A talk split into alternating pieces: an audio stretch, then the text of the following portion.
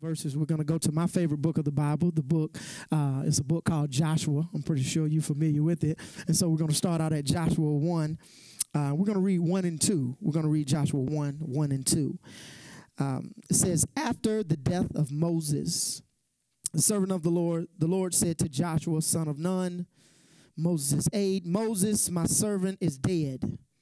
Now then you and all these people get ready to cross the jordan river into the land that I'm about to give to them, to the Israelites.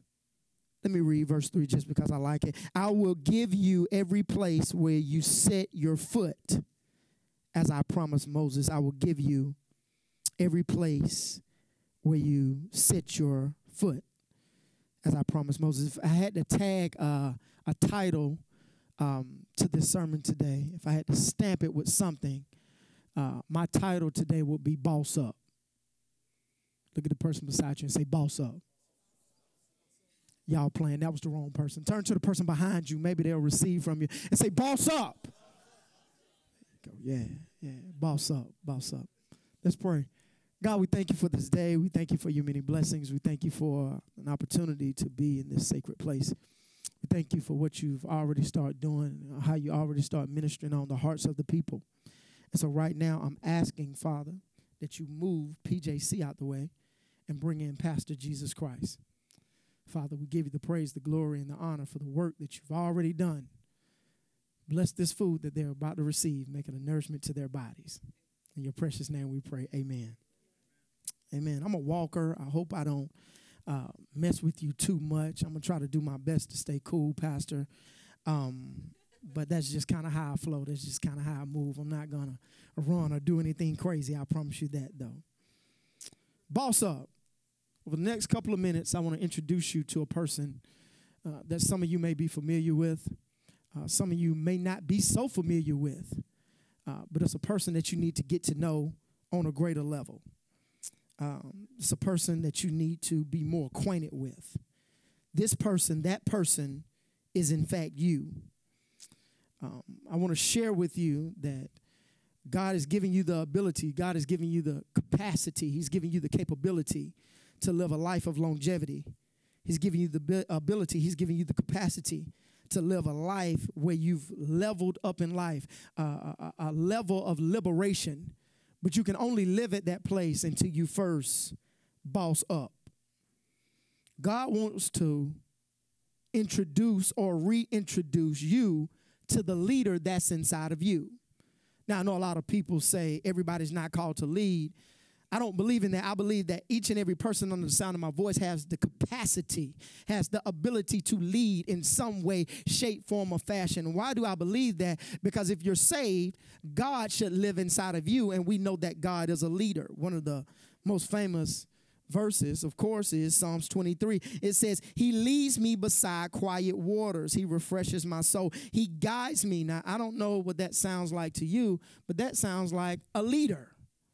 And so, in fact, there is a leader inside of you. And so, we have to, in fact, awaken the leader that God has put down inside of you. And the only way you can wake up this sleeping giant if you decide to boss up. God will never empower you to do things that to, He will never give you the power to do things that He's already empowered you to do yourself. What are you saying by that, PJC? This is what I mean. God gives you trees, He does not make wooden tables for you. So, it's some things in your life that we're praying for God to do when He's already giving you the power to do. He's already already giving you the strength. He's already giving you the mindset. He's already giving you all the tools that you need to accomplish what it is that you want to accomplish and that God wants to accomplish in your life. But the biggest issue, Jordan, this this, this is the problem, is that we have uh, uh, uh, uh, we have two things fighting against each other. Paul said we got uh, a flesh and spirit battling against each other, and so we have our fleshly nature, and then we have our spirit man, and our spirit man wants to boss up, but your fleshly man wants to be weak. Your fleshly man wants to be passive. It wants to give in to everything, but your but but but your fleshly man wants to give in to everything, but your spirit man wants you to boss up. Somebody say boss up. Listen, if you don't remember anything that I say today, you're gonna remember them two words. If you don't ever remember my name, you see me somewhere, you're gonna be like, that's boss up right there. Yeah. You're gonna listen, you're gonna hear that all through this message, and I hope that it rings throughout your head, not just today, but for the rest of your life. And so we have two things that are warring against each other. It's a story uh, that a young man uh, he went to his granddad. He said, uh, uh "Granddad, I got an issue. I got uh, a problem. I got the good man over here, and I got the bad man over here, and I'm trying to figure out how or which one is going to win because it seems like they're both battling me in my mind. They're both talking the same way. They're both handling the same thing. This is what the grandfather told the young man when the young man asked, "How do I know who's going to win. Here it is. Here's the answer to it. Whichever one that you feed, please don't miss that. Watch this. What it is that you feed, are you going to feed your flesh or are you going to feed your spirit? Are you going to boss up and feed your spirit man? when your fleshly man does not like it. Here it is, uh, another example. Let me give it to you biblically. Uh, uh, in Genesis, when we see the enemy, he's a, a snake in the garden. Pastor Earl, by the time we get to Revelations, he's not a snake anymore. He's a dragon. What does that mean? I guess somebody been feeding him. How does the enemy grow in our life? It's by what we give him and what we take away, but we have to, in fact, you say, somebody say, boss up. You have to boss up, but you have to want to be made whole. Yeah, in John 5 and 6, it was Jesus that came to the man at the pool, and Jesus asked the question, Do you want to be made whole? Yeah, elbow your neighbor. Say, do you want to be made whole? Yeah, if you didn't know by now, I'm gonna have you turn into your neighbor. If you didn't know it, you should know it by now. yeah. Do you wanna be made whole? And so you have to, here it is, learn how to lead by first leading yourself. You practice on you. Here it is. Somebody, I, I hope you don't get mad at this. If you can listen to your own advice and take your own advice that God has given you, maybe you can lead somebody else. Oftentimes, we're some of the greatest counselors to our friends, but we won't take our own advice. I'm in a series right now called Relast shun ships, how to make relationships last at the life. That's what I'm talking about. And I talk about in relationships how people counsel other people all the time. They say, girl, you better leave him. He ain't no good. So why you still kicking it with people that treat you bad? Can you take your own advice? Can you, in fact, lead yourself? And so Joshua is a great leader.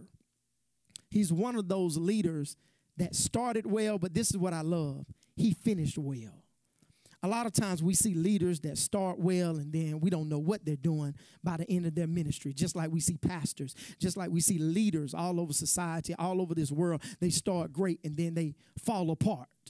Joshua, I think and I really believe that he's a foreshadowing of Jesus Christ. You're saying, why do you say that? Because the Greek and the Hebrew name go right there together. I know what the name Joshua means. I, I, I think that name would be important to me. And so we know Jesus means uh, Savior, and Joshua is a derivative of that, and it means that God is my salvation. Jesus comes after the law, Joshua comes after the law of Moses. So it's important that we understand that we see similarities in the leadership of Joshua, just like we see similarities in the leadership of Jesus. Jesus teaches us how to boss up, Joshua teaches us how to boss up. And in this text, we're in Joshua 1, we're in our text, and we're in the, and Joshua is being installed as the new leader over all of God's people. And it's tough being a leader because Joshua is coming after a pastor by the name of Moses who's iconic. 10 plagues, pardon the Red Sea, sun not going down. You imagine trying to come after somebody like that and lead a team. Miracles, signs, and wonders. He speaks to God face to face. He goes up on top of the mountain. He's coming down. We can't even look at him. He's glowing. Don't everybody scared. He's always got smoke around him, everything. You imagine trying to lead after somebody like that. And so what did what is God telling Joshua? You got to boss up, son. Because now is your time to lead the people. He has to change things. Watch this. So Moses is dead. I'm, I'm moving before my time. He's dead. Moses, if you know the story, he couldn't lead them into the promised land. And so Joshua has the task now of coming in and telling a whole bunch of people that this iconic pastor that you had did great things, but he but but God is not done working in your life. This leader had to come in and tell the people it's more for your life. God has greater for you. He has to come in and say that God has a special anointing on your life that you can go into a land or go into a place where nobody has ever been before. He has to come after him and tell him that. The biggest issue and what we struggle with in society today is the same thing that Israel struggled in. Israel celebrated the progress of a previous season. And you, as a leader, God has called you to take people into new seasons. You have to be a visionary. You have to help people level up. You have to help them move forward. Here it is. Here's a tweetable moment for somebody. Never celebrate the progress of a season that you're no longer in. because you're not in that season anymore. Here it is. Never reminisce about momentum that you no longer have. Don't miss this right here. Never talk about exploits that you are no longer doing. That was the biggest issue with the Israelites when they were out in the wilderness. They were always talking about Egypt. Here it is. If you stay in the past, you can never get to your future. And that's what the enemy tries to do. The enemy tries to come and hold you captive because of your past. That's what I tell my, my church all the time. Nobody's perfect. When you find somebody perfect, let me know. Nobody's perfect. We are all ex somethings.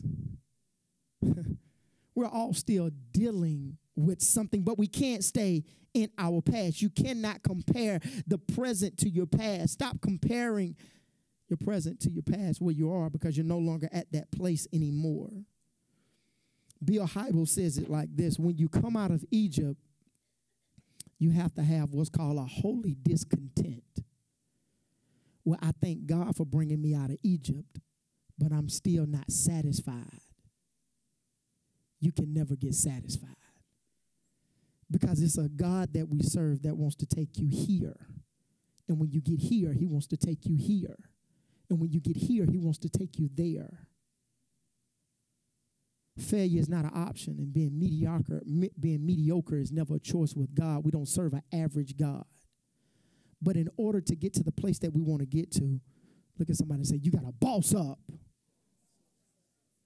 I, I, I don't i don't i don't think they felt what you said. Look at them hard and say you got to boss up. Yeah. Joshua soon the leadership role. Moses could not get him into the promised land. Joshua took him into the promised land. And watch this the only thing that changed was leadership. Because in order to get you into your promised land is going to take leadership.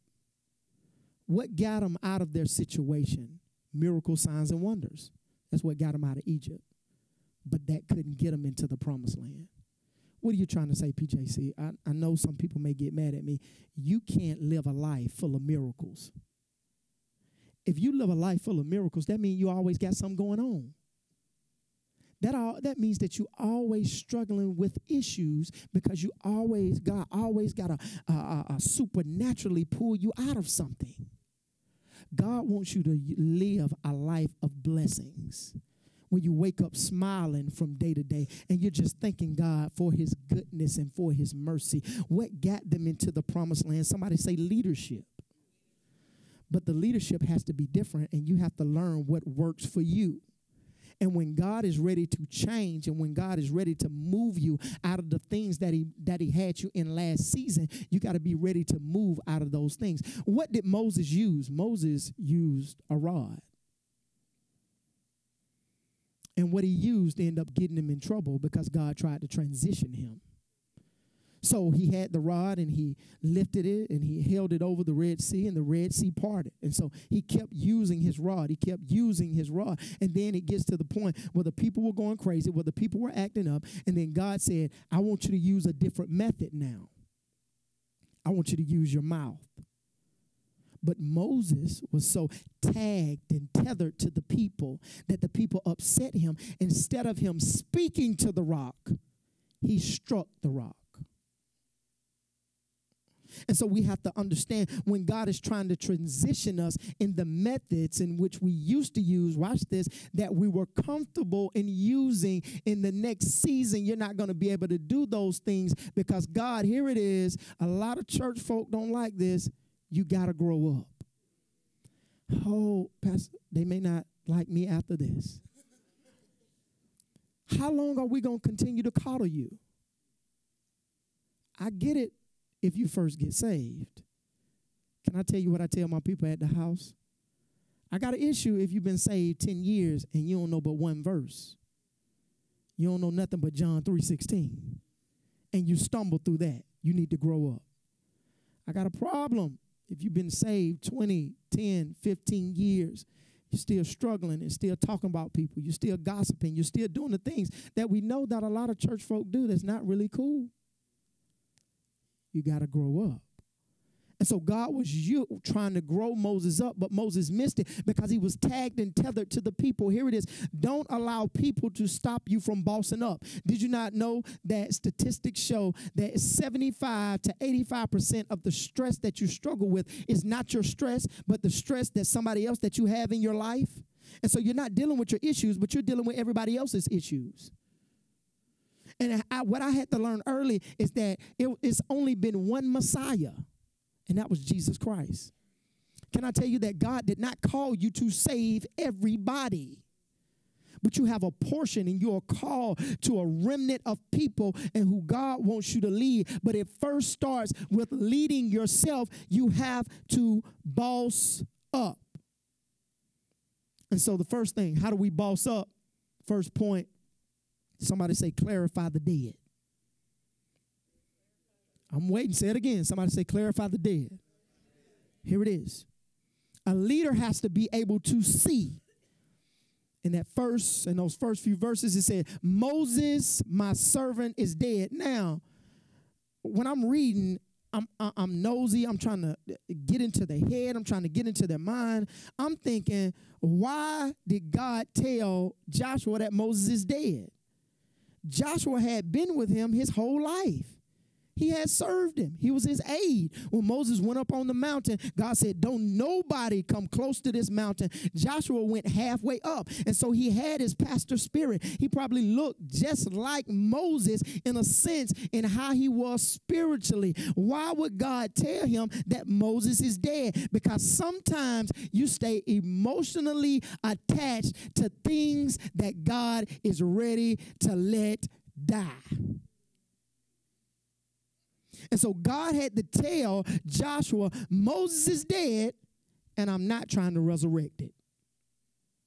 How many things have God wanted to kill in your life? How many things have God wanted to die in your life, and we keep trying to resurrect it?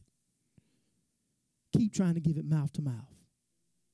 Keep trying to give it CPR when God want those, wants those things to die because they hold you captive. It's some, listen, here it is, my young people. It's some relationships that you have to let die. Are they godly relationships? Not just my young people. I'm talking about we have grown folk, old folk that can't get away from relationships that are struggling in some things because they won't let God deal with people. Here it is. Sometimes we become enablers. Sometimes we got to let people go and let God deal with them. And as long as we deal with them, sometimes we hold back the hand of God. We got to let some relationships die. We got to let some opportunities die, if that makes sense. Because every opportunity, uh, it may be a good opportunity, but here's the question is it a God opportunity? It may be your will, but is it God's will? And so we have to let things die. You serve it, you love it, but it's no longer working. Next point clarify your destination. Where we going, Josh? That's what the people asking. Because watch this, they really didn't know. They knew they were going to Canaan. They knew they were going to the promised land, but they had been going in circles for 40 years. So they confused. Where we going? What's our next move? Here's a word for you. SAT word. You have to concretize. That's a good SAT word, right? That means that you have to make it concrete where it is that I'm going. Here it is. It's some places that you can go. It's some places that you can't go. It's some places that God wants you to go. It's some places that God does not want you to go. That's why we have to have more spirit than flesh because God will tell you don't go over there. Don't hang out with them. Don't be with that group. God will give you direction. Here it is. It says in the Bible that the steps of a righteous man are ordered but you got to be righteous so your steps can be ordered so you know where you can go. And watch this. Understand that a lot of times God is not going to give you this big glaring light where it is that you're supposed to go, but He takes you step by step. That He's a light and He's a lamp, which means that you can only see step by step but that you don't see way down the road. That's why you got to learn how to trust God. That's why your that's why your spirit man has to outride your fleshly man. You have to know the destination. Joshua 1 4, God told them where they were going. Listen, if you're a father, if you're a husband, how are you leading your family? If you're a leader on your job, how are you leading the people that's under you? If you're uh, young, if you're in school, how are you leading the people at school? Or are you just following what it is that they're doing? Are you showing them the direction of where they need to go? Are you telling them that we can get to this promised land? But at the same time, are you showing them that they can get to the promised land through your actions? Because we know that actions speak louder than words. Don't I, you can tell me anything, but I want to watch what it is that you do. And they watch watched Joshua time and time again be a warrior. They watched Joshua serve Moses. They watched Joshua do the little things when other people wouldn't do them. People are always watching your life, no matter what they say, no matter how they act towards you. I promise you, they're always watching your life because you say that you're saved you say that you're connected to God. And as much as they cry, as much as they talk trash, as much as they hate, they want to know the God that you serve. You've heard this time and time again. Sometimes you will be the only Jesus that somebody may see. So, how are you going to live your life? How are you going to lead people? How are you going to clarify your destination? How are you going to show people where it is that they need to go? The biggest issue is sometimes we know where it is that we want to go, but we start drifting. Hebrews 2 and 1 says, We must pay attention to the most, we must pay the most careful attention. Therefore, to what we have heard so that we will not drift away. When you do not know your destination, you will drift. And when you drift, you get caught up in the current. I don't want you to miss the words. You get caught up in the current. Don't miss the words. You get caught up in the current. And if you're caught up in the current, you can't get to your future. Don't get caught up in your current. Last thing you got to clarify your decisions. God gave Joshua, he said, two things. Joshua 1 6, he says, Be strong, that's a decision. Be courageous, a decision. Two things be strong, be courageous. What's the biggest issue that we have? We spend so much time doing that we never be, become. We're so busy with life. I'm doing this, I'm doing that. But you can't become who God called you to be because you got so much on your plate. You're always rushing God. You're always moving at this fast pace. And you don't you feel like if I'm not moving fast pace, if I'm not grinding, I'm, I'm grinding, I'm not getting any work done. And it's stopping you from becoming who God has called you to be. He told him to be strong. Strong means to prevail. You can't prevail unless you've been in a battle. Listen, I know I'm not talking to everybody, but it's a couple people under the sound of my voice that you came in here this morning battling some things. It took all of you to get to the house of the Lord this morning, but you battled your way. May be dealing with marital issues, maybe be dealing with kid issues, you may be dealing with job issues, you may be dealing with, with school issues.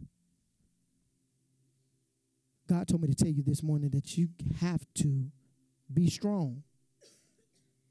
The biggest things that you face is that you're battling with you.